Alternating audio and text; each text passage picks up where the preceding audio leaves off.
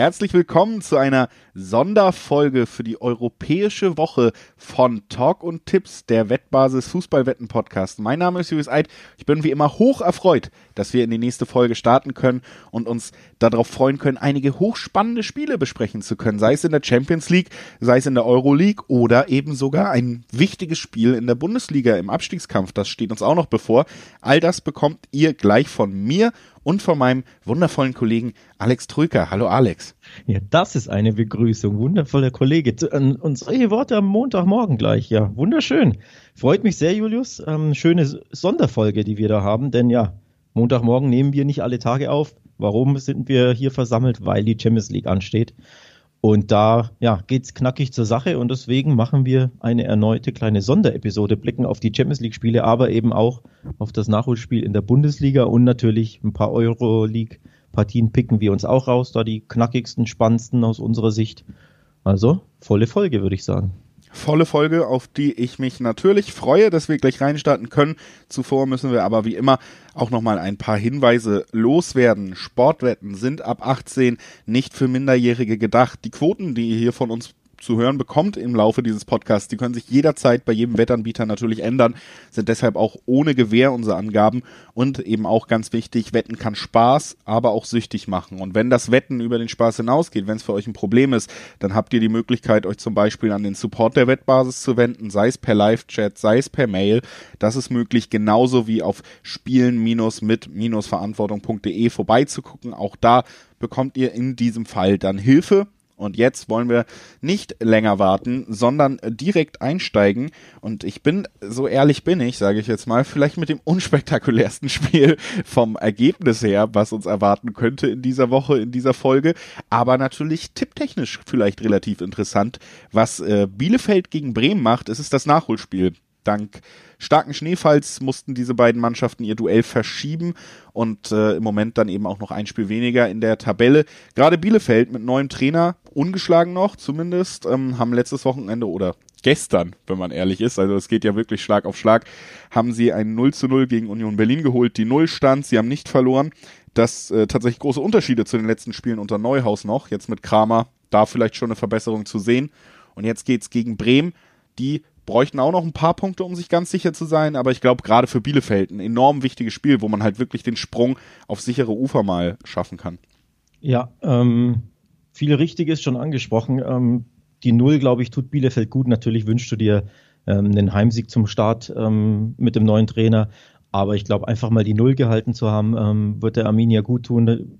Solidität, äh, Stabilität hinten ist, ist was Positives für ein abstiegsbedrohtes Team.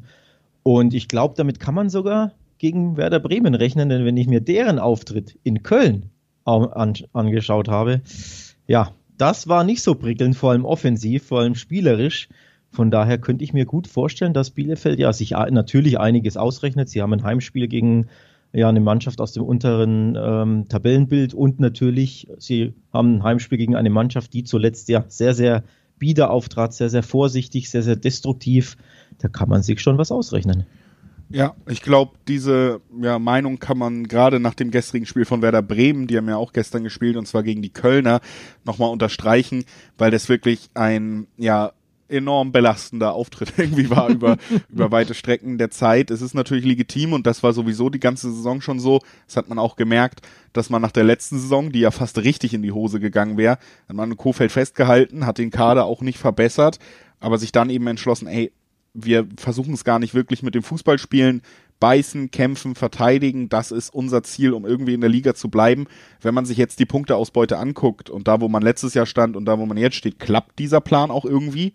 Aber man limitiert sich natürlich über die ganze Saison selber und das hat man auch gegen Köln gemerkt zum Beispiel, dass man selbst gegen eine Mannschaft, die ähnlich dasteht wie Bielefeld, ja auch ähm, in derselben Tabellenregion unterwegs ist, dass man da überhaupt nicht in der Lage ist, so richtig ins Spiel zu finden, weil man sich so einigelt, sich so auf die eigene Defensive verlässt, dass man selbst gegen Köln nur 30 Prozent Ballbesitz hat, dass man eigentlich eine einzige ganz kurze Phase hat, die dann glücklicherweise zum Treffer geführt hat, aber dass man am Ende nicht drei Punkte mitgenommen hat, war bei der Leistung auch völlig völlig korrekt und verdient, dass Bremen da bloß nicht die drei Punkte mitnimmt. Das wäre schon sehr tragisch gewesen für die Kölner. Also ich glaube, beide Mannschaften können den Gegner defensiv vor Herausforderungen stellen. Ob das offensiv der Fall ist, egal auf welcher Seite, das wage ich dann wieder zu bezweifeln. Ja, ähm, ich bin erstaunt und überrascht, dass Bremen dermaßen defensiv beim ersten FC Köln auftritt, dass sie ja auf den Ball verzichten, dass sie mit dem Ball nichts anfangen können. Du hast es angesprochen, ich glaube, sie hatten äh, rund 30 Prozent Ballbesitz und eine Passquote von 68, 68 Prozent oder so. Äh, das sind wirklich erschreckend schlechte Werte. Erst recht, wenn du beim ersten FC Köln auftrittst, der ja, ja auch nicht gerade die äh, beste Ballbesitzmannschaft oder die, die attraktivste Fußballmannschaft ist, die weiß, äh, etwas weiß mit dem Ball anzufangen. Die Herangehensweise der, der Werder ähm, Truppe verstehe ich nicht. Es hat zu einem Punkt gereicht, sie hätten um ein Haar gewonnen, aber nichtsdestotrotz ähm, für mich tatsächlich unerklärlich, warum sie so destruktiv ähm, auftreten. Es klappt natürlich, wie du selber sagst, sie, sie bleiben dem Abstiegskampf fern. Sie haben komfortable ähm, acht Punkte Vorsprung auf Arminia, die auf dem Relegationsplatz stehen. Von daher, das ist das erste Ziel, aber die Mittel, ja, sollten, könnten, dürften andere sein. Und um jetzt zum Spiel zu kommen, ich glaube, uns erwartet tatsächlich ein ähnlich unansehnlicher Kick wie jetzt am Wochenende, wie beide Mannschaften am Wochenende hingelegt haben, mit vielleicht sogar dem gleichen Ausgang, also sprich einem sehr, sehr unattraktiven, um nicht zu sagen hässlichen, langweiligen 0 zu 0 oder 1 zu 1. Ja, also bei Bremen muss man, haben wir eben gerade ja etwas ausführlicher drüber geredet, da ist jetzt nicht zu erwarten, dass man eine 180-Grad-Wende sehen wird im nächsten Duell. Sie werden da jetzt nicht einfach heute beschließen, Mensch, die ganze Saison wollten wir es nicht, jetzt spielen wir wunderbaren Offensivfußball und können Bielefeld herausfordern. Und bei Bielefeld hat man eben direkt gesehen, gut, stabil, das waren sie lange, bis es unter Neuhaus so ein bisschen gekippt ist, jetzt wurde er entlassen, jetzt sind sie wieder stabil, das hast du auch gegen Union gesehen. Das ist auch deren größte Stärke. Das heißt, es gibt eigentlich nichts, was uns sagt, hey, hier werden viele Tore fallen, hier erwartet uns irgendwie ein Kantersieg, egal in welche Richtung. Das wäre schon eine große Überraschung. Das bedeutet für mich auch, dass man gut und gerne mal Richtung Under 2,5 gucken kann bei so einem Duell. Wirklich sagt, ja, selbst das 1-1 wäre ja noch abgedeckt und selbst da wäre ich mir unsicher, ob beide Mannschaften in der Lage sind, überhaupt ein Tor zu erzielen. ja, und äh, das gibt äh, Quoten von 1-7 ungefähr. Also ich glaube, das ist äh, sehr naheliegend, wenn man auf dieses Spiel blickt.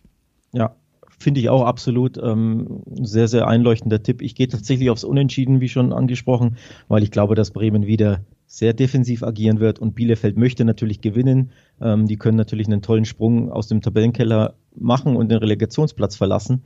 Aber ich glaube, ihnen wird das gegen destruktive, defensive Bremer einfach nicht gelingen. Wenn die hinten drin steht, stehen, fällt, glaube ich, der Arminia zu wenig im Ballbesitz ein. Offensiv ja, sind sie sehr, sehr limitiert. Und ich glaube einfach, dass sie sich da ein bisschen äh, dementsprechend die Zähne ausbeißen werden und wir erneut ein sehr, sehr unansehnliches Spiel werden, das eben Remis endet, weil ich glaube, dass ja, Werder Bremen dieses Remis sofort mitnehmen würde. Also die würden das, glaube ich, unterschreiben. Dann hält man die Arminia auf, auf äh, Distanz und dementsprechend, glaube ich, gibt das ein sehr, sehr unattraktives Unentschieden. Ja, ich glaube, das ist tatsächlich die naheliegendste Einschätzung gerade jetzt äh, das Nachholspiel der Bundesliga besprochen. Da geht es auch so ein bisschen darum, wer hält überhaupt die Klasse. Eine andere spannende Frage durchaus ist ja, wer schafft es in die Klasse nächste Saison? Der Aufstiegskampf in der zweiten Bundesliga, der läuft ja, richtig heiß, sehr enge Angelegenheit da oben und wieder mal Teil davon und wieder mal nicht sicher bis jetzt aufgestiegen ist der HSV. Schaffen sie es dieses Jahr? Damit beschäftigt sich ein sehr spannender Artikel auf wettbasis.com. Da wollte ich einfach auch nochmal kurz dann den Hinweis einstreuen, dass wenn ihr euch nicht nur fürs Abstiegsrennen oder für den Klassenerhalt in der Bundesliga interessiert, sondern auch wer könnte da nächste Saison schon nachkommen, dann gibt's da für euch alle Infos einfach auf wettbasis.com.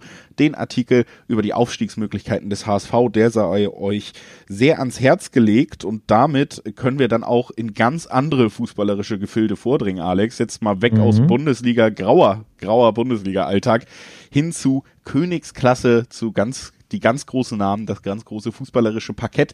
Da erwarten uns vier Spiele, die wollen wir alle besprechen. Das erste, was wir besprechen wollen, das ist Juventus gegen Porto. Da gab es im Hinspiel zumindest von den Namen her einen kleinen Upset schon.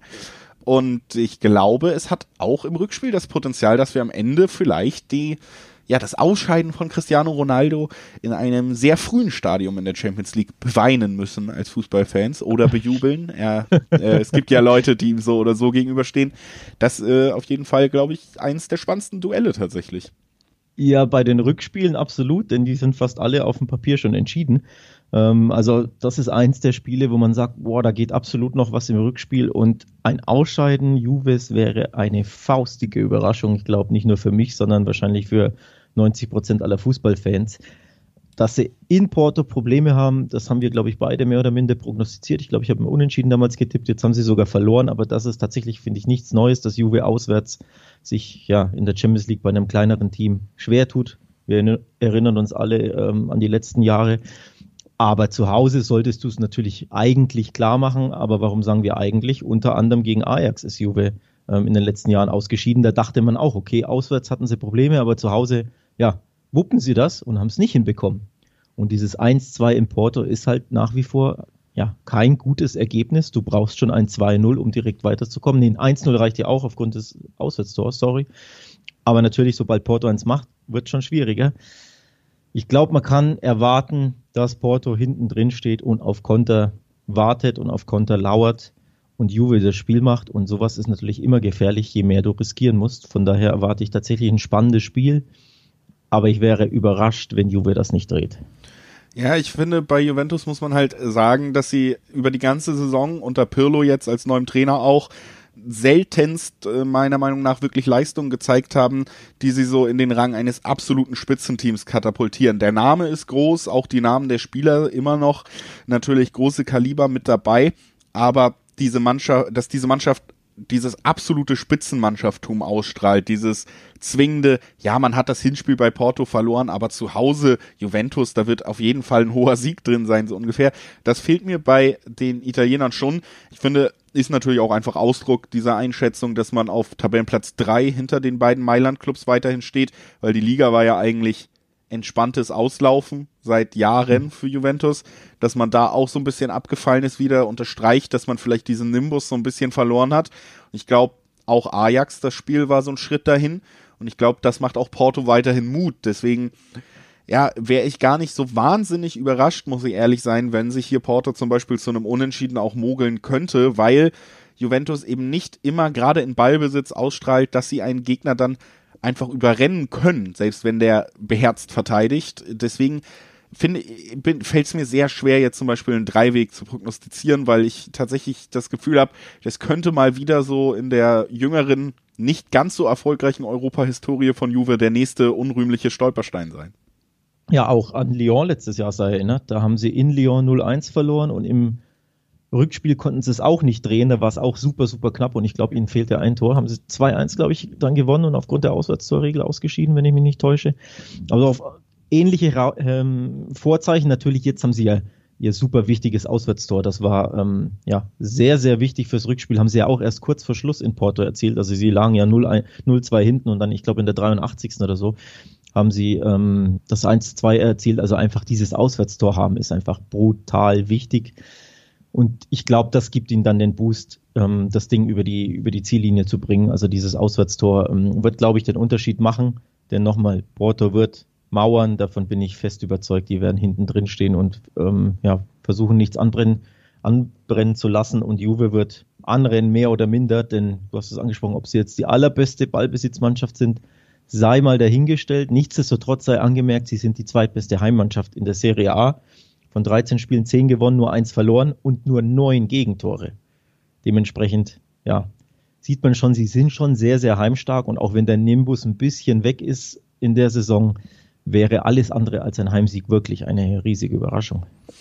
Ja, ich glaube tatsächlich auch, ähm, wir werden auf jeden Fall ein einseitiges Spiel sehen vom Spielverlauf her. Ne? Also, dass Juve deutlich mehr Ball haben wird, wird einfach nicht zu vermeiden sein, weil erstens müssen sie und wollen dann auch und Porto muss und will gar nicht unbedingt. Die werden auf jeden Fall auf ihr Konterspiel setzen, wie man es als Underdog generell tut und dann natürlich bei dieser Ausgangslage sowieso.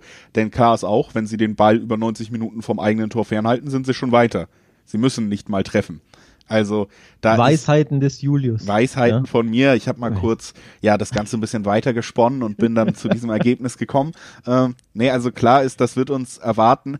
Ich glaube tatsächlich aber auch, ähm, ja, du hast auch einfach einen Big Game Player mit Cristiano immer noch. Du hast da auch vor allen Dingen da ganz wichtig eine gewisse Standardstärke bei Juve auch im Kader. Das heißt, selbst wenn das Kombinieren nicht so oft klappen wird mit dem ganzen Ballbesitz, wirst du deine Chancen durch Freistöße aus dem Halbfeld, Ecken, die wirst du bekommen und da hast du mhm. nicht nur Cristiano, sondern eben auch andere äh, ja, Verteidiger zum Beispiel, die sich immer durch Kopfballstärke auszeichnen, obwohl da, muss man sagen, natürlich auch ein paar Fragezeichen noch in der letzten Reihe zu klären wären vor dem Duell. Ja, ähm, es gibt Fragezeichen hinter Delikt und Chiellini, die ein bisschen angeschlagen ähm, waren zuletzt oder sind. Es würde mich überraschen, wenn beide in, in, diesem riesigen Spiel nicht spielen, aber man sollte es einfach erwähnen. Also es kann sein, dass ihr die beiden oder zwei der drei Top-Innenverteidiger, Bonucci zählt ja auch noch dazu, dass sie vielleicht nicht spielen oder zumindest, dass sie auf der Kippe stehen. Ähm, dementsprechend ja, guter Einwand natürlich, ähm, selbst wenn es spielerisch schwer wird gegen eine Mannschaft, die den Bus parkt, Juve hat halt diese ja, Standardstärken, sage ich mal. Ne? Auch Ronaldo kann sich da immer in den dritten Stock schrauben bei einer, bei einer Flanke. Dementsprechend, ja, glaube ich, es wird schwierig für, für Juve, weil du ja ja, diese Balance finden musst. Du musst angreifen, darfst aber nicht zu viel aufmachen und vor allem nicht zu früh, um nicht den einen blöden Konter zu kassieren. Dementsprechend glaube ich, sie werden es mit ja, Geduld versuchen, aber am Ende steht dann halt mindestens ein 1-0, das ja reichen würde, wie angesprochen, oder vielleicht auch so ein, ein 2-0 und dann glaube ich, kommen sie schon weiter. Ja, die Einschätzung teile ich durchaus. Ich glaube auch, irgendwie wird Juve den Ball über die Linie kriegen und ich habe das Gefühl, es könnte dann so ein Spiel sein, wo der Gegner einfach nicht zurück in die Offensive findet, nachdem er sich lange auf die Defensive versteift hat, dann gibt's den Gegentreffer, dann kommst du nicht mehr ordentlich rein, kannst die Hoheit auch nicht, die du bis jetzt noch nie hattest, irgendwie mal für dich gewinnen. Und deswegen wäre meine Richtung dann ähnlich wie deine Ergebnisse, die du gerade angemerkt hast, nämlich beide Teams treffen Nein. Da gibt's eine 1-8er Quote und ich ich glaube, du hast die Heimstärke von Juve angesprochen. Wir haben beide darüber geredet, wie das Spiel aussehen könnte. Deswegen sage ich, Porto hat gute Chancen, hier ohne Tor zu bleiben. Und deswegen haben wir eine 1-8er Quote auf die beide Teams treffen. Nein, das wäre so meine Schlagrichtung. Ja, ähm, übrigens interessant, wenn man es weiterspinnen will, wenn man sagen will, Porto schießt kein Tor in Turin, gibt es eine 2,05 bei B-Win. Das finde ich auch sehr, sehr interessant, weil die Quote einfach ähm, hoch darauf ist, dass Porto eben äh, keinen Treffer erzielen wird. Im Hinspiel hatten sie, glaube ich, 35 Prozent Ballbesitz. Also die Herangehensweise war sehr ähnlich, da konnten sie eben umschalten. Aber jetzt in Turin kann man ja eine noch defensivere Mannschaft, finde ich, denke ich, erwarten. Und das macht absolut Sinn, bei einer Zweierquote darauf zu tippen, dass Porto gegen dieses heimstarke und abwehrstarke Juve keinen Treffer erzielen wird. Ja, denke ich auch, kann man auf jeden Fall so mit ins Buch nehmen. Und äh, wir wollen weitermachen mit dem nächsten Spiel. Das hat dann auch deutsche Beteiligung in dieser Woche. Es ist das Rückspiel zwischen dem BVB und Sevilla. Da gab es im Hinspiel ein 3 zu 2 Auswärtssieg für Borussia Dortmund. Fast ein bisschen überraschend. Vorher war Sevilla eigentlich in sehr guter Verfassung, hatte lange kein Tor mehr kassiert, lange kein Spiel mehr verloren. Dann kam Dortmund eigentlich in nicht so guter Verfassung und hat die, ja, die Champions League Hymne und die vielleicht Zusatzmotivation, die damit zusammenhängt, ganz gut genutzt, sich selber auch so ein bisschen in Form gebracht und auch danach ein paar Spiele gewinnen können. Es gab für Dortmund aber auch einige Rückschläge, sei es ergebnistechnisch gegen die Bayern am Wochenende oder personell. Und äh, bei Sevilla ging es auch nicht mehr so positiv weiter, spätestens nach diesem Dortmund Champions League Spiel. Da gab es auch ähm, ja ernüchternde Ergebnisse. Deswegen so ein bisschen ein Spiel mit schweren Vorzeichen, weil beide nicht mehr in Topform sind, würde ich sagen. Ja, wobei ich auf dem BVB das gar nicht so ähm, aufmünzen möchte, denn sie haben, okay, zehn bärenstarke Minuten in München gespielt. Danach wurde es weniger, aber ich würde jetzt nicht sagen, sie haben ihre Form deswegen verloren. Natürlich, du hast ähm, das Spiel verloren, aber nochmal in, in München 2-0 führen, zeigt ja schon, dass du ähm, ja eigentlich sehr gut drauf bist, dass dein Selbstbewusstsein da ist. Der Auftritt, wie man ins Spiel ging, hat mir auch sehr, sehr gut gefallen. Und dann hinten raus, wenn die Bayern Druck machen, ja. wird es halt einfach brutal schwer in München. Ist natürlich die Frage, ob dann 80 Minuten aufgezeigt bekommen, dass man nicht in derselben Liga spielt wie der Gegner, äh, ob das dann gut fürs Selbstbewusstsein ist hinten raus. Ja, aber auch 2-0 direkt äh, ja abzugeben, ne? Ist vielleicht auch eher noch so ein Knick gewesen, keine Ahnung, aber kann man so oder jetzt, so einschätzen. Ich würde jetzt aber nicht sagen, okay, sie haben jetzt sofort ihre Form verloren, nur weil sie ähm, in München jetzt ein Spiel verlieren, in dem sie auch noch geführt haben. Also von daher, ich, ich will das eher so, Glas ist halt voll, ähm, mäßig betrachten. Ich finde das positiv, wie sie äh, ins Spiel reingegangen sind, dass sie in Führung gegangen sind. Ähm, das würde ich eher mitnehmen und ich finde auch der BVB muss das einfach mitnehmen. Also das, das Positive ähm, mit ins Spiel gegen Sevilla transportieren. und nicht wieder, oh, wir haben in, in München wieder verloren, denn das ist gefährlich, dieses Mindset. Ne? Du musst wirklich im, ja, wieder das Selbstbewusstsein aufbauen, denn du hast ja ein 3-2 ähm, im Rücken gegen Sevilla. Also es gibt ja keinen Grund, jetzt irgendwie Angst zu haben oder an dir selbst zu zweifeln, nur weil du bei den Rekord-Bayern verloren hast. Ähm, ja, ja, drei Auswärtstore dazu natürlich auch eine ganz schöne Ausgangslage. Dass man das relativ spät noch das 3-2 bekommen hat, macht es natürlich wieder ein bisschen kritischer. 3-1, was man lange hatte, wäre es äh, noch eine deutlichere Sache gewesen, wenn es ums Weiterkommen geht. Jetzt hast du natürlich um das äh, dann eben auch anzuhandeln. Du hast auf jeden Fall Jaden Sancho, der fehlen wird. Also der wird nicht mhm. zur Verfügung stehen. Du hattest äh, Rainer nicht mit in München. Ich glaube, das ist, wäre im Moment noch zu verschmerzen, weil er nicht die wichtigste Rolle auch in den guten Spielen, die man gesehen hat, in letzter Zeit gespielt hat. Aber auch Fragezeichen hinter Guerrero, der hat auch in München gefehlt. Da steht auch noch nicht fest, wird er wirklich so einsatzbereit sein, wie man sich's wünscht. Und dann fehlt die komplette linke Seite und die beiden besten Spieler der letzten beiden oder der letzten Dortmund-Spieler eigentlich, nämlich Sancho und Guerrero. Das wäre ein herber Schlag. Holland auch angeschlagen gewesen, um das Personalupdate äh, komplett zu machen. Der wird aber wohl wieder fit sein. Äh, trotzdem sind das so ein paar Sachen, die natürlich auch wehtun. Also es sind jetzt nicht Akanji fehlt auch Spieler. verletzt, ne? Weiterhin. Genau, Akanji wird so. weiter für die Innenverteidigung auch nicht zur Verfügung stehen. Deswegen, ja, auch Dortmund nicht mit den bestmöglichen Vorzeichen trotzdem in dieses Duell, da bleibe ich bei, aber auch bei Sevilla läuft es ja nicht rund. Ja, Sevilla wurde tatsächlich äh, vom BVB komplett mehr oder weniger der Zahn gezogen, zumindest was äh, so Selbstvertrauen und so anbelangt, denn seitdem läuft fast nichts mehr. Ist wirklich krass. Mit diesem 2 zu 3 haben wir ja beide nicht gerechnet. Ich glaube auch, um da nochmal kurz drüber zu sprechen, dass Sevilla in dieser ersten Hälfte einfach ein bisschen überrumpelt wurde vom BVB.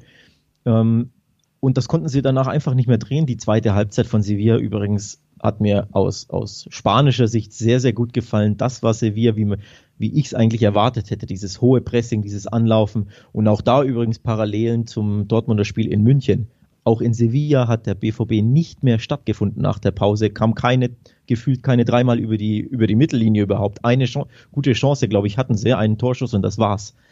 Also auch da die Parallelen sehr, sehr interessant, dass ja der BVB sehr stark ins Spiel startete und danach in der zweiten Hälfte ja komplett erstickt wurde durch einen giftigen, ähm, pressingstarken, laufstarken Gegner. Sevilla wird, denke ich, ein bisschen die Lehren daraus ziehen, aber ein 2-3 drehen ist halt auch brutal schwer und vor allem vor dem Hintergrund, dass sie, wie angesprochen, ihr Selbstvertrauen völlig verloren haben. Sie haben zwar danach 2-0 äh, in Osasuna in der Liga verloren, aber dann kam der FC Barcelona und hat ihnen zwei richtig bittere Niederlagen beigebracht in der Liga und dann ganz auf ganz, ganz ja, bittere Art und Weise aus Sevillas Sicht in der Copa del Rey. Da gab es in der 93. Minute den Ausgleichstreffer, dann ging es in die Verlängerung und da schied Sevilla aus. Und ich glaube, das haben sie mitgenommen in die Liga, diesen, diesen bitteren Nackenschlag, denn in der Liga gab es am Wochenende ein 1 zu 2 bei Elche. Das ist echt eine Überraschung beim ja eigentlich sehr, sehr biederen, schwachen Aufsteiger zu verlieren. Also du merkst schon, Sevilla hat vier der letzten fünf Spiele verloren. Das ist äh, nicht die beste Ausgangsvoraussetzung, ist, würde nee. ich sagen, für so ein Spiel. Und ich glaube auch, ja, am Ende werden wir so ein Spiel sehen. Äh, Sevilla braucht Tore, um überhaupt äh, die Chance aufs Weiterkommen zu wahren. Und das eben gegen eine Mannschaft, die, ja, ich glaube, was du auch so ein bisschen angesprochen hast, hat nach der Halbzeit nicht stattgefunden, war in München so, war gegen Sevilla so. Es liegt so ein bisschen daran, dass Dortmund im Gegensatz zu unter Favre auch deutlich weniger auf Spielkontrolle bedacht ist. Und wenn eine Mannschaft mit dieser Spielkontrolle was anfangen kann, schaffen sie es auch gar nicht mehr, da wirklich aus diesem Druck rauszukommen. Was sie aber besser machen als unter Favre, ist diese Rückkehr zum Kontern auch. Also auch das, diese schnellen Umschaltbewegungen, dass man wirklich einen Gegner überrumpeln kann und dann natürlich auch eine individuelle Klasse vorne mit Holland einfach hat, der sagen wir mal 75 Prozent aller Konterchancen auch gut abschließt und damit ganz gute Ergebnisse erreicht, auch wenn du nicht 15 Konter fährst, sondern nur drei. Ähm, mhm. Ähm, ich glaube, das macht, wird am Ende das Spiel so ein bisschen bestimmen, ne? dass äh, Sevilla tatsächlich nicht vermeiden kann, am Ende sich ein paar Kontern zu stellen und wenn Dortmund da nur einmal erfolgreich ist, dann werden wir das Dortmunder Weiterkommen hier auch sehen. Das haben sie sich einfach mit der Ausgangslage gesichert. Ja. Also das ist so ein bisschen meine Einschätzung. Deswegen kann man da vielleicht auch einfach mal gucken bei den Tipps. Nicht unbedingt, wie geht das Spiel genau aus, sondern kommt Dortmund weiter, ja oder nein. Da gibt es zum Beispiel 1,6er-Quoten auf Ja. Und ich glaube, das wäre so meine Herangehensweise. Egal wie es zustande kommt, am Ende werden die Schwarz-Gelben sich wahrscheinlich zumindest im direkten Vergleich über zwei Spiele durchsetzen. Ja, ich glaube auch, dass die, die, ähm, das Hinspiel nicht mehr zu drehen ist, weil es einfach zu hoch. Also diese drei Heimtore, das ist ja wirklich brutal. Klar, Sevilla kann in Dortmund gewinnen grundsätzlich. Sorgen macht mir aus, jetzt mal die spanische Brille aufsetzen, die, die aktuelle Form, die ich angesprochen habe, dass sie da wirklich ihr Selbstbewusstsein völlig verloren haben durch die, vor allem durch die äh, Copa-Pleite gegen den FC Barcelona. Das war, glaube ich, ähm, ja, ein, ein echter, echter Nackenschlag. Dementsprechend, sie, sie strotzen auch nicht so vor Selbstbewusstsein und das musst du natürlich, wenn du irgendwie so ein Heim äh, 2 zu 3 drehen willst. Ne? Da musst du, da muss echt ein großes Spiel auswärts kommen und aufgrund der Form der aktuellen und dem fehlenden Selbstbewusstsein sehe ich das nicht. Grundsätzlich, ja, kann ich mir aber trotzdem vorstellen, dass Sevilla irgendwie in 2-1 oder so holt, weil der BVB halt auch einfach immer mal wieder wackelig ist und immer mal wieder schwache Halbzeiten hat, wo sie irgendwie, ja, nicht, nicht wirklich aus der eigenen Hälfte rauskommen, aber dieses 2-3 drehen kann ich einfach nicht sehen. Nichtsdestotrotz sehe ich Tore auf beiden Seiten. Da gehe ich mit dir konform. Also ich glaube, Sevilla wird treffen und ich glaube auch, ja, der BVB wird treffen, um nicht zu sagen, er, äh, Erling Haaland wird treffen. Denn der wird Konterchancen bekommen, dadurch, dass Sevilla ja angreifen muss. Sevilla muss Tore erzielen, mindestens zwei. Dementsprechend wird Haaland Platz ohne Ende haben, glaube ich. Und ja, wenn einer den nutzen kann, dann ist das er. Ja, ist auch wieder in sehr guter Verfassung, hat man auch gegen München gesehen, dass es einfach wieder in dieser Form ist, wo er eben die Bälle einfach ja herausragend verwertet und sich diese Tore nicht nehmen lässt. Und das ist eben Effektivität wird das Stichwort sein. Das braucht Dortmund im Endeffekt und ich glaube, das bringt Orland den Schwarz-Gelben mit. Lass uns einfach äh, direkt weitergehen zu einem Spiel, das äh, so ein bisschen unter den Vorzeichen der Vergangenheit steht und unter einer ganz großen Frage.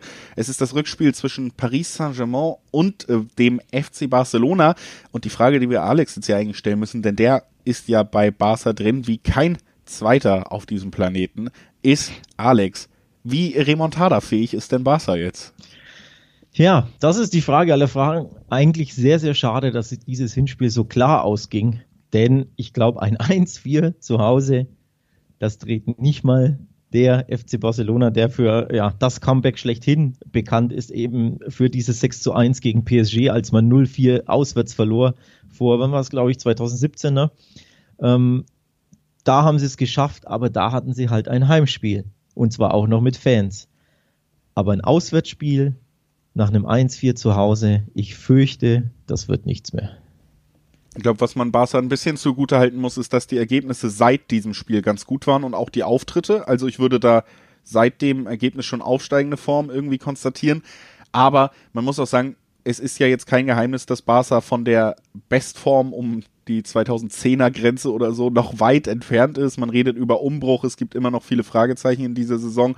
Und da muss man auch sagen, da hat dann dieser PSG gegen Barca Sieg, der auch verdient war, auch in der Höhe, würde ich tatsächlich in dem Spiel behaupten, hatte dann schon wieder was von Klarstellung der Machtverhältnisse, wie sie im Moment auf europäischem Parkett sind. Und das macht für mich auch eben diese, diese Revanche in der Höhe, die benötigt werden würde, jetzt noch unvorstellbarer, ja. weil ja weil schon klar zu sehen war, dass ja das PSG da vielleicht gerade den Schritt weiter ist.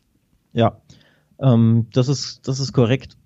Sie sind Barca ist aktuell sehr sehr gut drauf und was ein bisschen Hoffnung macht ist, ähm, dass sie generell sehr sehr viel Selbstbewusstsein haben, dass sie einen sehr sehr starken Lauf haben und dass am Wochenende, auch das sollte man ganz kurz erwähnen, ein neuer Präsident gewählt wurde. Just gestern Abend, äh, Joan Laporta ist neuer Präsident und ich glaube, das gibt dem ganzen Verein so einen kleinen Schub auch da nochmal, ähm, das könnte sich auf die Mannschaft auswirken, denn auch Laporta, ich glaube, er war 20 Minuten gewählt, hat ähm, schon äh, ja von der Remontada gesprochen zu seinem zu seinem ähm, Team und hat da irgendwie äh, ja Jubel und, und Schreigesänge ange, angestimmt. Von daher, man glaubt, glaube ich, im Verein schon dran, aber sie haben halt einfach zu hoch zu Hause das Hinspiel verloren. Also wenn sie, sagen wir, 1-2 verloren hätten oder von mir aus sogar 0-2, würde ich wirklich noch Hoffnung haben, dass der FC Barcelona das drehen kann, denn ich glaube, Barca kann grundsätzlich schon in Paris gewinnen. 2-0, 2-1, irgendwie sowas. Aber ein 1-4 drehen bedeutet ja, du müsstest 4-0 gewinnen oder eben 4-1, um in die Verlängerung zu kommen. Und das ist einfach too much. Also ich glaube, das Selbstbewusstsein ist wieder da. 16 Spiele in der Liga in Folge äh, ohne Niederlage. Das spricht ja auch eine deutliche Sprache. Dann eben dieser Copa-Finaleinzug, das gibt der Mannschaft einen Boost. Also ich glaube, Selbstbewusstsein haben sie, sie glauben an sich, aber das 4-1 ist einfach zu hoch. Ja, es wäre gut für Barca, wenn das jetzt das Hinspiel wäre. Dann würden, glaube ich, alle Ja, diese Sachen, stimmt. die du angesprochen haben, hast äh, so ins Gewicht fallen, dass es vielleicht für Ja. ein sehr gutes Hinspielergebnis reichen könnte. Ich könnte mir auch vorstellen tatsächlich, dass es in diesem Spiel für einen Sieg für Barca reicht, weil PSG tatsächlich ja auch mit diesem Ergebnis im Rücken so ein bisschen sogar den Ansatz äh, bend but don't break. Also man kann sich ja sogar ein, zwei Gegentore leisten ohne dass man sich überlasten muss und trotzdem wird es für Barca nicht reichen. Und das ähm, ist, glaube ich, so eine Gesamtgemengelage, wo ich mir schon vorstellen könnte, dass Barca da am Ende den Sieg mitnimmt, aber er wird nicht hoch genug sein, um das, was man im Hinspiel einfach eben liegen lassen hat, wieder gut zu machen. Das ist, glaube ich, tatsächlich so ein bisschen die Gesamtsituation, die über diesem Spiel steht. Und äh, das äh, ist natürlich zumindest unter einem Aspekt sehr interessant, finde ich, nämlich, dass die Barca-Quoten bei drei liegen. Also ein Ja. Barca-Sieg ge- gegen PSG Ja. und das, obwohl die Form sehr gut ist, ist außerhalb, beziehungsweise intern außerhalb, also mit dieser Präsidentschaftswahl den weiteren Anstoß gab, sehr gute Ergebnisse und Auftritte in den letzten Wochen, ähm, plus PSG, die sich eine Niederlage leisten könnten. Das alles zusammen und dann eine Dreierquote auf Barcelona, äh, das finde ich einfach, das müssen wir hier dann auch erwähnen, weil es für mich einfach sehr attraktiv auch in der Gesamtkonstellation dann wirkt. Ja, wenn man es vom Hinspiel äh, wegkoppelt und einfach nur ja, guckt, wer könnte dieses Spiel gewinnen, unabhängig davon, wer kommt weiter und wie ist die Ausgangslage, könnte ich mir wirklich vorstellen, dass, ähm, ja, dass du da recht hast, dass sie da irgendwie ein 2-1 beispielsweise holen und ja, dass du dann im Dreiweg als Tipper da eine schöne Dreierquote absahnen kannst. Hm, Ich glaube, Barca will wirklich ähm, ja, sein Gesicht wahren mit einem positiven äh, Ergebnis sich aus der Champions League verabschieden, denn ich glaube, die Verabschiedung wird am Ende ähm, logischerweise leider erfolgen ähm, weil, wie gesagt, das Hinspiel zu hoch verloren wurde. Aber ein Auswärtssieg würde mich nicht zwingend überraschen, auch wenn PSG, das muss man natürlich auch, also PSG war hoch überlegen im Hinspiel im Camp Nou. Das sollte man auch nochmal betonen. Wir sprechen jetzt so, als wäre das irgendwie ein Zufallssieg gewesen. Ähm, sie haben das verdient gewonnen. Mbappé war in herausragender Verfassung. Also auch das sollte man kurz nochmal erwähnen, ne? wie stark PSG war. Und dementsprechend sollte man PSG auch hier auf unserem Tippschein ähm, auch nicht unterschätzen. Ähm, das gehört schon auch dazu. Die übrigens auch eine Zweierquote haben. Also wer glaubt, naja, wenn PSG schon im Camp Nou da so deutlich gewinnt, warum sollten die jetzt Schwäche zeigen im Rückspiel? Wer also glaubt, die gewinnen erneut, auch da sehr, sehr lukrative Quoten. Zweierquote auf PSG ist, kann man auch durchaus anspielen, wenn man denkt, naja, Barca, ähm, was sollen die da schon ausrichten im Rückspiel? Ja. Ist dann vielleicht auch einfach eine Frage der persönlichen Einschätzung am Ende. Ich glaube, dass diese ja Motivation, das irgendwie zu schaffen und so wird Barca schon so gut machen, dass sie es tatsächlich schaffen können zu gewinnen. Aber sie werden es leider nicht schaffen, so hoch zu gewinnen, wie es nötig ist. Das ist so ein bisschen meine Bottomline darunter. Beide Quoten, aber natürlich interessant auf jeden Fall. Schön, dass du es auch nochmal für PSG eingebracht hast. Ja, Lass- apropos eine Sache noch. Mbappé, der richtig stark war, äh, hat er einen Dreierpack erzielt im Hinspiel? Ich glaube schon, ne? Hattrick Ja. Mbappé. Wer glaubt, dass er wieder trifft, findet bei BWin eine 2,15 vor als Quote. Das ist so ein bisschen mein Tipp, denn ja, er hat gezeigt, dass Barca mit so einem schnellen, wuchtigen, athletischen Spieler brutale oder Stürmer brutale Probleme hat. Und da eine Zweierquote vorzufinden auf, auf sein Tor, finde ich auch sehr, sehr anspielbar, nennen wir es mal so. Ja. Gerade wenn man das Hinspiel im Hinterkopf hat, scheint das sehr gut vorstellbar, auf jeden Fall. Äh, lass uns weitermachen mit Liverpool gegen Leipzig. Da steht auch ein Spiel auf dem Programm. Das Hinspiel war deutlich und trotz, also vom Ergebnis her, ich glaube auch, das Weiterkommen sollte fast sicher sein für Liverpool dank dem Hinspielergebnis. Naja, Aber es widerspricht jeglicher Form der beiden Mannschaften, muss man sagen, denn in der Liga Ja. spielt Leipzig wie eine richtig gute Mannschaft und Liverpool nicht, sagen wir es ganz freundlich. Liverpool Ja. spielt nicht unbedingt wie eine richtig gute Mannschaft. ja, ja. Ich glaube, ich habe auch, du hast meinen Tweet gelesen, oder? Genau diesen Tweet habe ich, hab ich gestern abgesetzt bei Twitter und habe geschrieben, Liverpool ist nicht wirklich gut. Ja, Habe ich nicht, Und ich ich habe dich natürlich geblockt. Ich habe dich Ja, und das war, das ist so die, die, so ein bisschen ja das Fazit aktuell. Die Ergebnisse sind erstaunlich schlecht, um nicht zu sagen unterirdisch, sodass man nicht glaubt, was man da sieht. Selbst wenn man die Spiele, also wenn man die Spiele sieht, glaubt man es auch nicht, wie schwach Liverpool auftritt. Aber selbst wenn man die Spiele nicht schaut und man guckt nur auf die Ergebnisse, man kann ja seinen Augen kaum trauen. 0-1 gegen Chelsea, 0-1 gegen Fulham, 0-2 gegen Everton, 1-4 gegen Man City, 0-1 gegen Brighton Hove. Die letzten fünf Heimergebnisse. Was ist da los?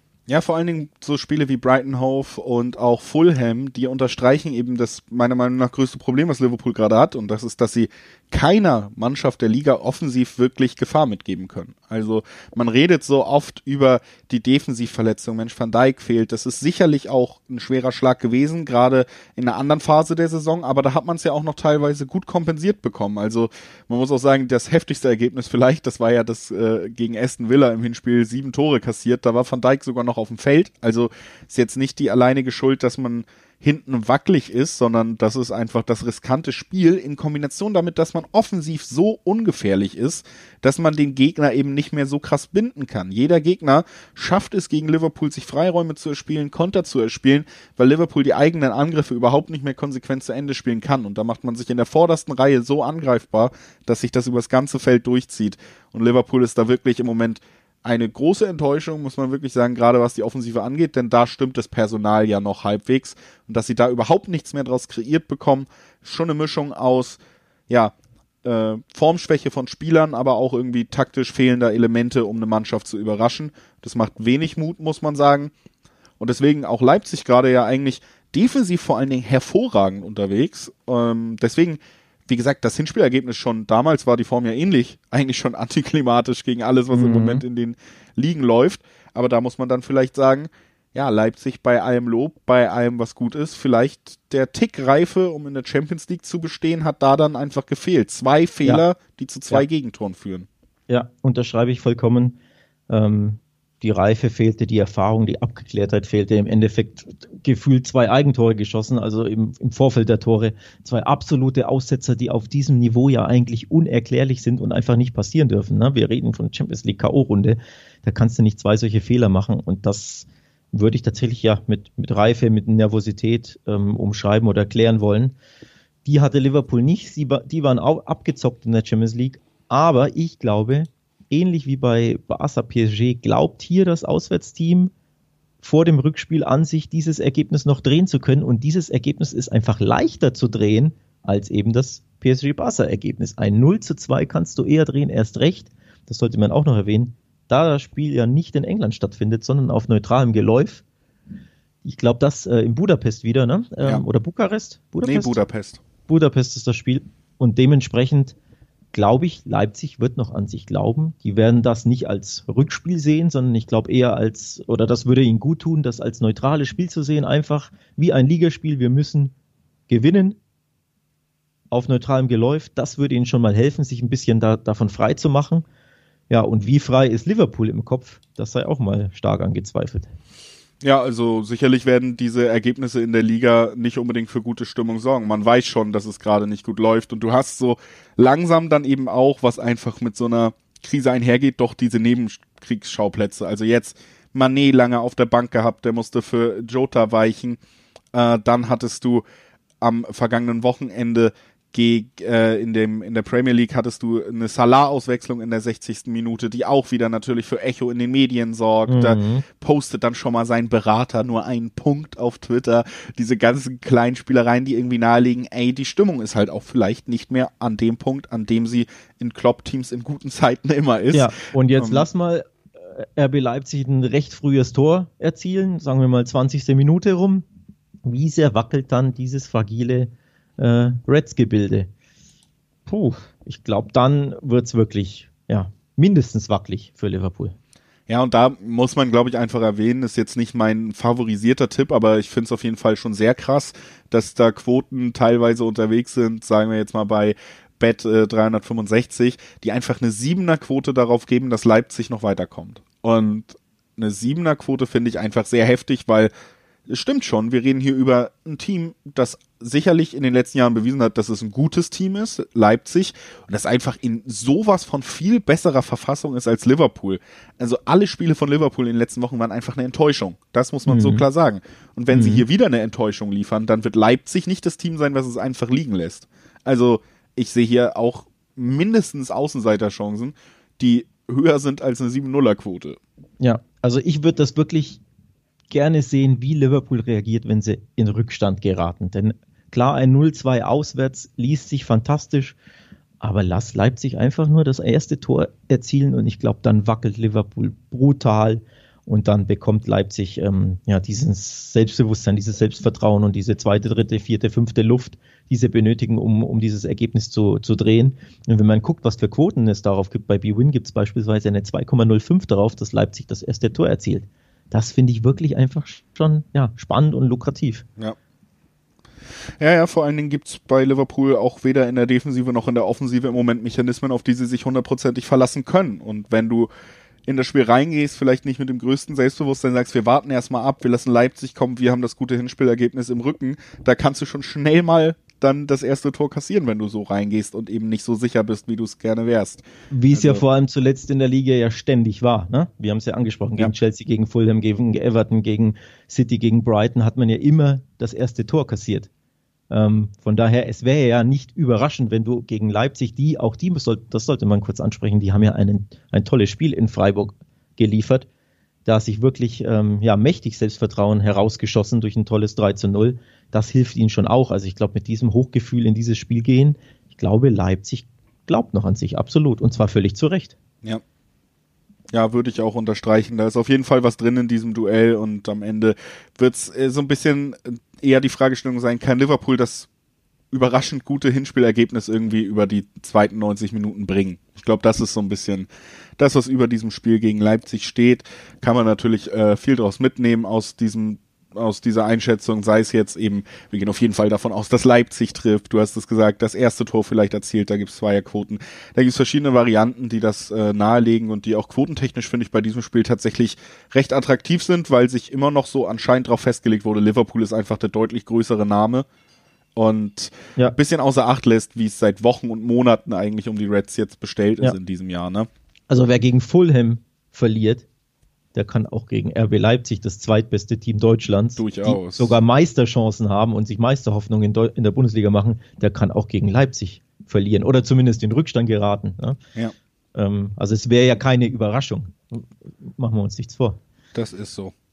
Ja. Dann lass uns damit die Besprechung der Champions League soweit äh, äh, erstmal ad acta legen. Natürlich yes. äh, die weiteren vier Spiele, die noch zu dieser Runde gehören, die kriegt ihr nächsten Montag in der nächsten Sonderfolge dann präsentiert. Aber mhm. das war jetzt mhm. erstmal, was uns unter der Woche erwartet. Wer da nochmal den ganzen Überblick will, dem kann ich auch nur nochmal ans Herzen legen schön auf wettbasis.com einfach vorbeischauen. Da bekommt ihr alle Austragungstermine, alle Quoten nochmal in der Übersicht, Favoriten, alles zusammengefasst. Also wenn ich nur unsere Tipps hören will, sondern nochmal den ganz großen Überblick haben will, der geht einfach auf wettbasis.com, schaut sich den Champions League Artikel an.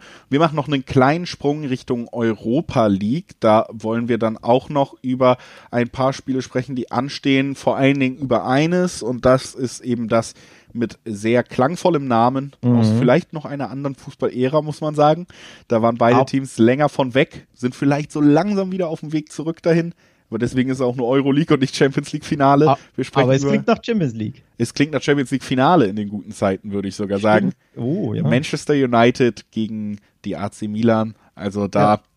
ist es ja spannend beamen wir uns zurück ins äh, Jahr circa 2005 bis 2007 ne? ja. ne? da, oder 2003 bis 2007. Da hätte das wirklich easy äh, ein Champions League Finale oder Halbfinale sein können oder wäre es sogar gewesen, die Hochzeit dieser beiden Clubs so ein bisschen.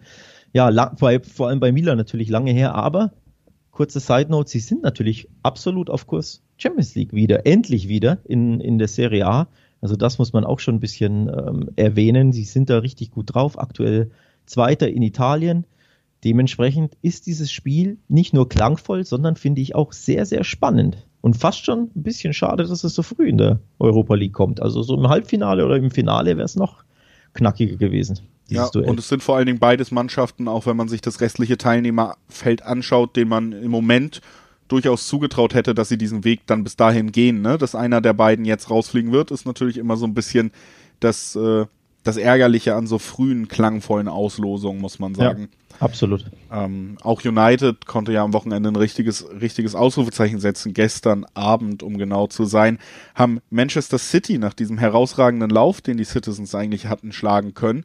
Und das, äh, obwohl United eigentlich in der Liga so ein bisschen stagniert ist, seitdem sie mal die Tabellenführung hatten, ging es nicht mehr so richtig voran.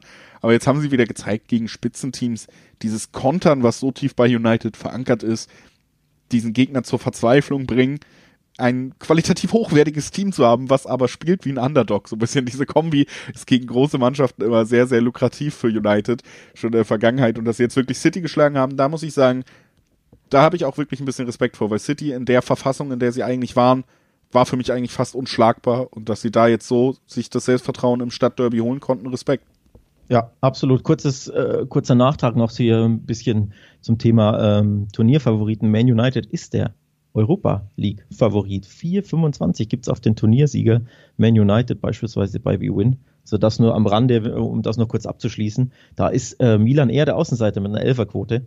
Ähm, gleiche Quote wie Villarreal beispielsweise. Das finde ich auch ein bisschen erstaunlich, aber natürlich auch ähm, ja, beeinflusst durch dieses schwere Duell gegen, auch für mich übrigens, den Top-Favoriten auf die Europa League. Also ich habe Menu da ganz, ganz oben auf dem Zettel, auch wenn sie jetzt einen schweren Brocken vor der Brust haben mit Milan, aber ich glaube, sie sind auch in diesem Spiel der Favorit. Ähm, und dementsprechend auch der absolute Europa League Favorit für mich, eben untermauert durch dieses Spiel bei Man City jetzt, dass sie gewonnen haben für mich eine große Überraschung, wenn auch nicht komplett. Also sie sind ja auswärts super stark, von daher komplett ähm, überraschend ist es nicht, aber ich hätte es im Leben nicht gedacht, dass sie City schlagen können, weil City ja 21 Spiele in Folge gewonnen hat. Also ein Unentschieden hätte ich gesagt, ja, klar, kann ich mir absolut vorstellen. Aber dass Man United da bei Pep Guardiolas Mannschaft gewinnt, wow. Ja, es ist auf jeden Fall ein Ausrufezeichen, aber ja. ich finde, es erklärt sich auch so ein bisschen, wie gesagt, man hat vorher gesehen, dass sich United auch gegen schwächere Teams deutlich schwerer tut, dass ihnen eben dieses Abgeben von jeglicher Ballkontrolle in dem Spiel, das gefällt United immer noch gut. Und wie, inwieweit das wirklich ein richtig gutes Zeugnis ist für eine Mannschaft, die jetzt auch schon seit längerem unter dem Trainer arbeitet, für eine Mannschaft mit diesem Budget, diesem, diesen Gehaltsausgaben, dass da immer noch das Liebste, was du hast, eigentlich ist, dass du nicht selber den Ball hast, wie schön das allgemein gesehen ist als Entwicklungsschritt, weiß ich gar nicht. Ich finde auch in der Liga hat man durchaus ja gesehen, vorher jetzt, dass man wirklich in den letzten zehn Spielen vor City oft Punkte hat liegen lassen und das äh, alles auch nicht mehr so wunderschön anseh ansehnlich war, unbedingt gerade gegen Mannschaften, die es eben selber nicht unbedingt mit dem Ball halten. Also da tut sich United schwer und ich bin auch bei diesem Spiel zumindest so, dass ich sage, für mich ist es fast ausgeglichen also du hast die Quoten auf Turnierfavorit genannt. Ich würde es jetzt mal so zusammenfassen. Schwer vorherzusehen, wer das Duell hier gewinnt. Wer das Duell mhm. gewinnt, ist für mich wahrscheinlich der Turnierfavorit. So schätze ich ah, beide okay. Mannschaften mhm. gerade ein, weil ich Milans Wucht in diesem Jahr echt beeindruckend finde. Also um den Spielstil der, der Italiener da so ein bisschen eben zusammenzufassen, da komme ich immer wieder auf das Wort Wucht und die haben wirklich eine eine Kraft im Spiel, die's, die ich lange, lange bei vielen Mannschaften nicht mehr so gesehen habe. Eine Überzeugung in jeder Aktion und dann eben mittlerweile auch wieder natürlich auch durch Investoren gestützt, durchaus große Namen im Team, spannende Spieler, aber auch einfach Tonali musst du da immer vorherheben zum Beispiel, der ja noch sehr jung ist, aber schon auf einem sehr hohen Niveau operieren kann. Und äh, es ist so ein Team, das agiert diese Saison einfach enorm als Team. Das imponiert mir. Also der Zusammenhalt, die, die Ausrichtung von Mailand, die gefällt mir sehr gut. Und ich glaube, das kann durchaus auch einer Mannschaft wie United gefährlich werden. So, und da will ich ein bisschen dagegenhalten, denn du scheinst die letzte Runde so ein bisschen auszublenden. Wie ist Milan gegen Roter Stern Belgrad weitergekommen aufgrund der Auswärtstorregel? Sie konnten Roter Stern in Hin- und Rückspielen nicht besiegen. Das nur so nebenbei, ne? Roter Stern, Milan. Kein Sieg. Ja, so. man kann nicht immer, ne? Aber, ja, ja. aber nee, das sollte man Italiener in Europa, ne? also in der Euro Europa League. Das ist eigentlich ich der wahre auch Punkt. so das Gefühl, ja. dies, nicht jeder ist immer so top motiviert, ähnlich ein bisschen wie die Engländer, aber bei den bei Man United wie die Deutschen vielleicht auch. Äh, ja, wie die Deutschen vielleicht auch, aber bei bei den bei Man United passt es nicht so ganz, denn die hatten beispielsweise unter Mourinho vor, wann waren es drei oder vier Jahren ja, ja, richtig Bock dieses Ding zu gewinnen und ich glaube auch letztes Jahr ähm, hatten sie Bock. Da sind sie auch im ja. Halbfinale an Inter gescheitert, ziemlich knapp und auch ein bisschen unglücklich. Also man kann es auch auf die Engländer anwenden, aber ich finde nicht auf United. Und auf Milan eben schon ein bisschen. Oder auf Napoli, die ausgeschieden sind. Gibt es ja äh, wahllose Beispiele auch in den letzten Jahren. Von daher sollte man das auch ein bisschen bedenken. In der Liga ist Milan klasse. Da haben sie wirklich ähm, ja, die Motivation, Meister zu werden. Da, da liegt, glaube ich, ihr Hauptaugenmerk drauf. Und auf der Europa League vielleicht eher nur so zu 70 Prozent. Auch das sollte man ein bisschen bedenken. Ja, trotzdem erwähnen muss man, glaube ich, einfach in dieser Zusammenfassung, dass die Quoten auf Milan bei über fünf sind in diesem ja. Duell. Krass. Und äh, das eben bei United auch, ne? Also United mit einer 1,6er Quote da finde ich realistisch, okay. 1,6er Quote auf United kann man ungefähr so mitnehmen mit allem, was wir besprochen haben. Milan über 5 finde ich aber einfach deutlich zu hoch. Das, also, ist, das ist erstaunlich hoch, ne? Wir reden hier ja jetzt wirklich nicht über das Milan von vor fünf Jahren, wo wirklich wenig ging und ja. alles irgendwie mit Fragezeichen versehen waren. Wir reden hier über eine Mannschaft, die in der Serie A mit Inter mithält und vor Juve steht ja. und dafür ist die Fünferquote für mich echt, muss ich ganz ehrlich sagen, zu hart. Also das ich bin, ich bin auch überrascht, dass da die 5 bei, bei fast jedem Wettanbieter sogar vorne steht. Ja. Ganz wenige haben irgendwie eine 94 oder so, aber die meisten haben ja wirklich eine 5. Das ist, das ist erstaunlich für mich. Also eine Dreierquote, okay, hohe Dreierquote, aber eine Fünfer finde ich auch krass, muss ich ehrlich sagen. Ähm, wir sehen das, das Duell ja deutlich ähm, ja, ausgeglichener, auch wenn wir beide sicherlich zu Man United, ich mehr als du wahrscheinlich, aber wir beide tendieren ja eher zu Manu als, als Favoriten in dieser Paarung. Aber ja, da ist die Quote erstaunlich, muss ich zugeben, ja. Ja, also wenn man mal risikoreich noch nebenbei was probieren will oder so, dann ist das vielleicht genau die Chance zu sagen, okay, da ist so eine hohe Quote gerade im Spiel, vielleicht ist es das Risiko dann wert.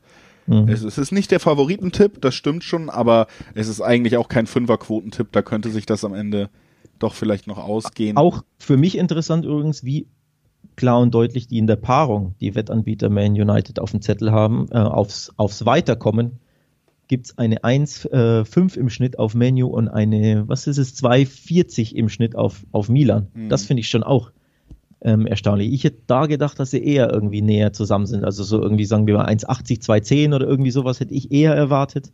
Aber auch da tendieren die Wettanbieter ganz klar zum, ja, deutlichen Favoriten United. Auch das finde ich ein bisschen erstaunlich. Also wer da denkt, boah, Milan könnte weiterkommen, why not diese Zweierquoten anspielen? Auf jeden Fall, ja da werden dann ja auch beide Spiele drin, also nicht nur das Hinspiel jetzt, sondern eben auch das äh, Rückspiel für Milan noch äh, die Chance, das gut zu machen, selbst wenn dieses Spiel nicht so läuft oder so läuft, wie es dann anscheinend die Wettanbieter erwarten.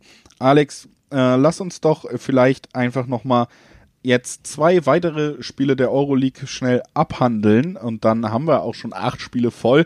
Lass uns nochmal auf Olympiakos gegen Arsenal gucken und danach würde ich sagen vielleicht nochmal auf Roma gegen Donetsk. Das sind ja so die Spiele, da hatten wir uns darauf geeinigt, die sind vom Namen her ja. noch recht spannend.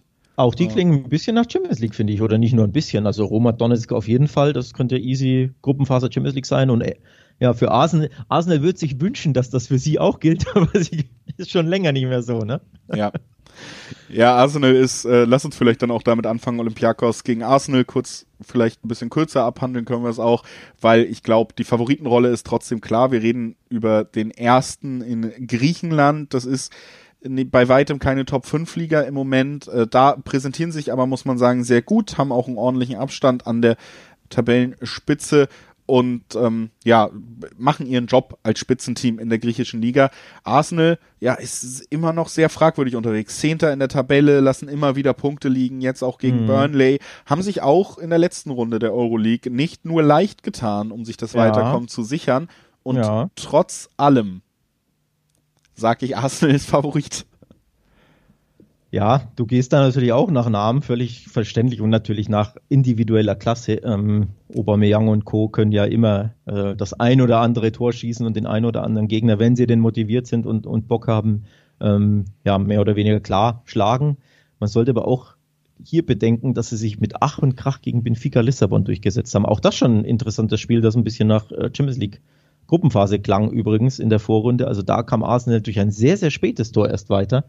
Und ich glaube, so eng könnte und wird es auch gegen Olympiakos werden. Im Hinspiel, ich gehe direkt zu meinem Tipp über, sage ich, Arsenal gewinnt nicht und gehe sogar so weit und tippe auf die doppelte Chance 1x. Also Olympiakos könnte gewinnen oder unentschieden. Ja. Denn da liegen die Quoten bei teilweise 1,90 und das finde ich sehr lukrativ. Ja, meine Quote liegt so ungefähr bei 1,80 und ist, dass beide Teams treffen werden in diesem Spiel. Also ich kann mir auch gut vorstellen, dass es nicht unbedingt sogar für den Sieg reicht. Das Problem bei Arsenal ist ja einfach, dass sie ja, man sieht überall gute Ansätze, aber sie sind nirgendwo richtig gut schon. Sei es in der Defensive, sei es in der Offensive.